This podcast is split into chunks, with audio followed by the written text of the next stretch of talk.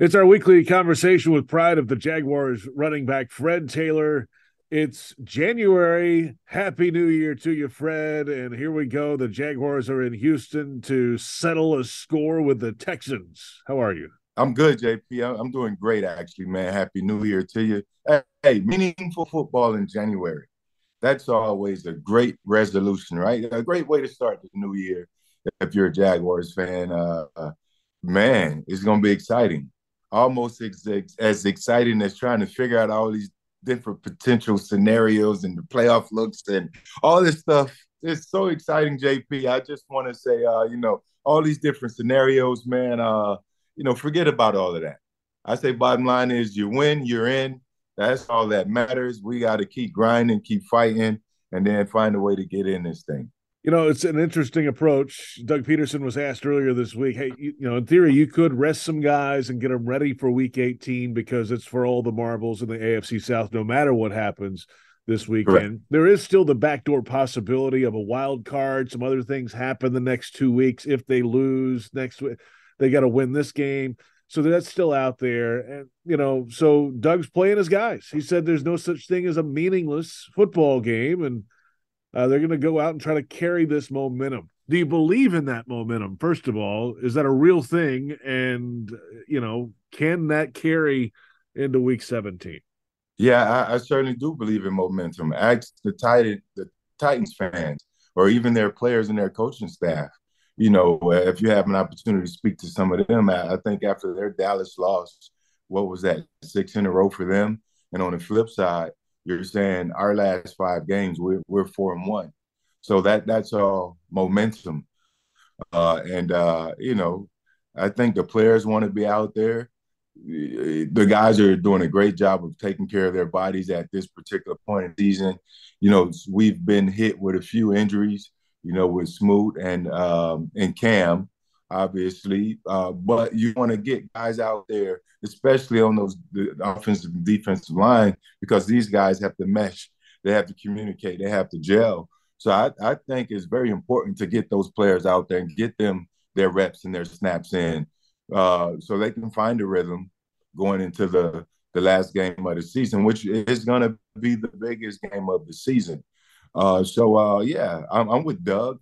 You know, I believe in momentum. I believe in getting the guys out there, getting them in tune, uh, and, and, more importantly, getting them confidence.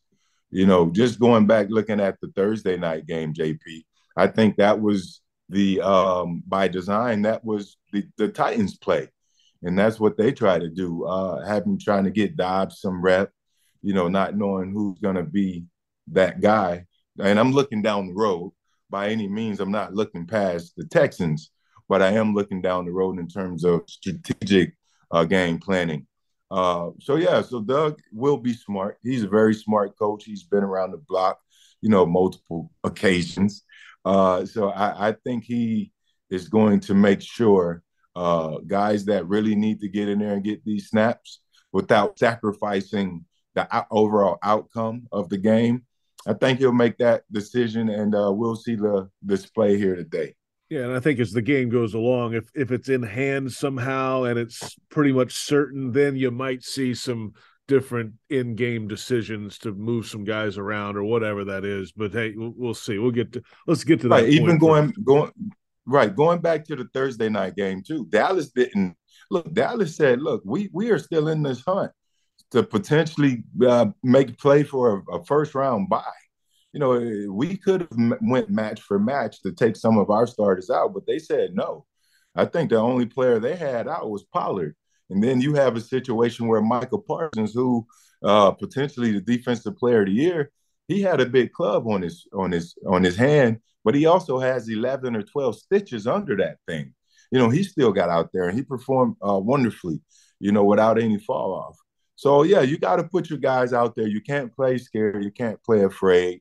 Uh, you want to get out there and get you guys that rhythm, uh, make sure that they're all ready and uh, win this one. Start by winning this one, and then you you you you make certain moves accordingly throughout the week to make sure they're available and ready for the next big one. Fred Taylor with us. This Jaguars offense is ranked sixth in the NFL in total offense right now. It's amazing to see how this thing say, is. Say it a little louder. This offense is sixth in the NFL right now, Fred. It's amazing wow. to see how it's grown over the year, right? And a lot of that obviously has to do with the, the growth of Trevor Lawrence and the last half of the season here and all the weapons around him. Every NFL player has some ego to them. Yes, I get that. But there aren't any divas in this locker room. They spread the wealth, they block for the other guys they're genuinely excited when the other receiver makes a play or tight end or running back or whoever it is. And it's just a nice family environment on this offense, and it's growing together with a coaching staff. This is fun to watch. You know, I want to go back to the beginning. You know, uh, at the very beginning of the season, you know, they realized they had they had number one pick from a year ago and, in, in Trevor Lawrence. They said, what are we going to do? Let's go out and find the best available coach for Trevor Lawrence. Uh, you know, they kind of sprinkled Byron Leftwich in there. A few other people were, you know, sprinkled at a few rumors of who would come in. And then uh, ultimately, they found a former quarterback, former Super Bowl uh, winning uh, champion coach. And it has been the best hire, you know, in most recent history, uh, Jaguars history, that is, and bringing in Coach Pederson to to to lead and and develop Trevor Lawrence. So I, I think you start there with Trent, with Shad, and everyone that was involved in the hiring process. Um, so it's been a pretty good marriage to date. Uh, but in terms of everything you just said and echoing that, JP, you have guys that they brought in in the offseason, and Evan Engram, Christian Kirk, Zay Jones. You know, each of these guys are 60 plus reception guys you know, so they've also come in here in one year, you know, in less than a year actually, and they've changed the whole dynamic, the whole outlook of of the Jaguars offense, and it's paid off. It certainly paid its dividends. Uh, great moves across the board by Trent. So I want to give him credit when credit's due, you know, because he got beat up in the offseason a whole lot. But uh, to come back and put a, put together a, a, an offense that's ranked in the top ten, in the league statistically. I said it says a lot to him, his conviction, what they believe in, the guys they put around Trevor and Trevor's development, how well he's worked Coach Pederson, And the offensive line, the tremendous job that they've done this year in terms of keeping Trevor clean and, min- and minimizing those sacks, the sack output. Uh, I think they've done a great job across the board in the front. Travis Etienne coming back from injury. So it's so much many people I want to just give flowers to and shouts out to. But ultimately, um, they've played well together this year. I've seen enough of the Pivot podcast to know that you're the one that gives out flowers all the time. Freddie Flowers doing his thing, but these guys are all deserving. Everyone I just named, and, and people are. When I do on the podcast, JP, people are because we're not blowing flowers out the other end.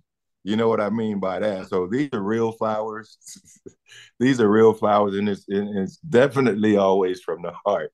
Fred, um, not to jump ahead too far, but the excitement is building for the finale in Week 18 here in Jacksonville. Tickets are, are almost gone. I mean, it, it could be. We'll find out after this weekend's results. It could be a primetime game. Um, boy, this is for all the marbles against the Titans at home okay, let's just get to next week first. But boy, that's going to be fun next week. Yeah, it's going to be fun. You know, this is it's truthfully in it in the making of it.